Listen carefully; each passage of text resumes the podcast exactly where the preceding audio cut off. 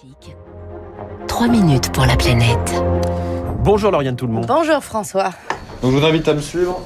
Vous nous emmenez ce matin au Génopôle d'Evry, au sud de Paris, dans un laboratoire où des têtards et des larves fluo révèlent la présence de perturbateurs endocriniens, comme euh, pour faire la lumière sur ces substances chimiques qui peuvent causer, on va le rappeler, hein, des cancers, des malformations congénitales, euh, l'infertilité ou encore des maladies thyroïdiennes. Nous venons du Muséum national d'histoire naturelle. Nous sommes des physiologistes. Nous sommes dans les locaux de la start-up Watchfrog avec son directeur Grigory Lemkin. La perturbation endocrinienne, c'est la façon dont l'environnement, les polluants peuvent perturber nos équilibres hormonaux. Et donc pour évaluer ça, il faut un organisme endocrinien. Ça veut dire de l'expérimentation animale. Il n'était pas fan de l'idée de sacrifier euh, des rats. Donc on a développé des méthodes alternatives qui permettent d'avoir une mesure sur un organisme entier sans faire appel à ces animaux de laboratoire. La solution s'appelle donc Xenop. Voilà, le xénope, c'est une espèce de grenouille. Benoît Saligné est le responsable de production au laboratoire Watchfrog. qui vient d'Afrique du Sud, qui a pour particularité de produire plusieurs centaines à plusieurs milliers d'œufs par femelle. Des œufs qui deviennent ensuite des têtards, puis dans la pièce d'à côté, des grenouilles entre le gris vert au ventre blanc rebondi.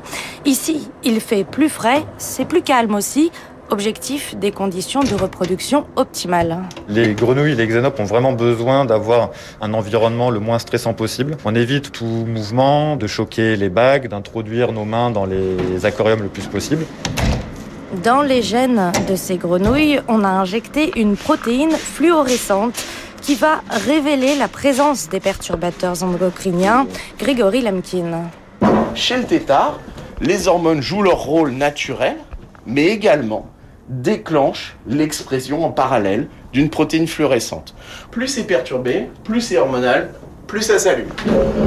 Et sur les grenouilles, c'est donc le signe de perturbation au niveau de la thyroïde.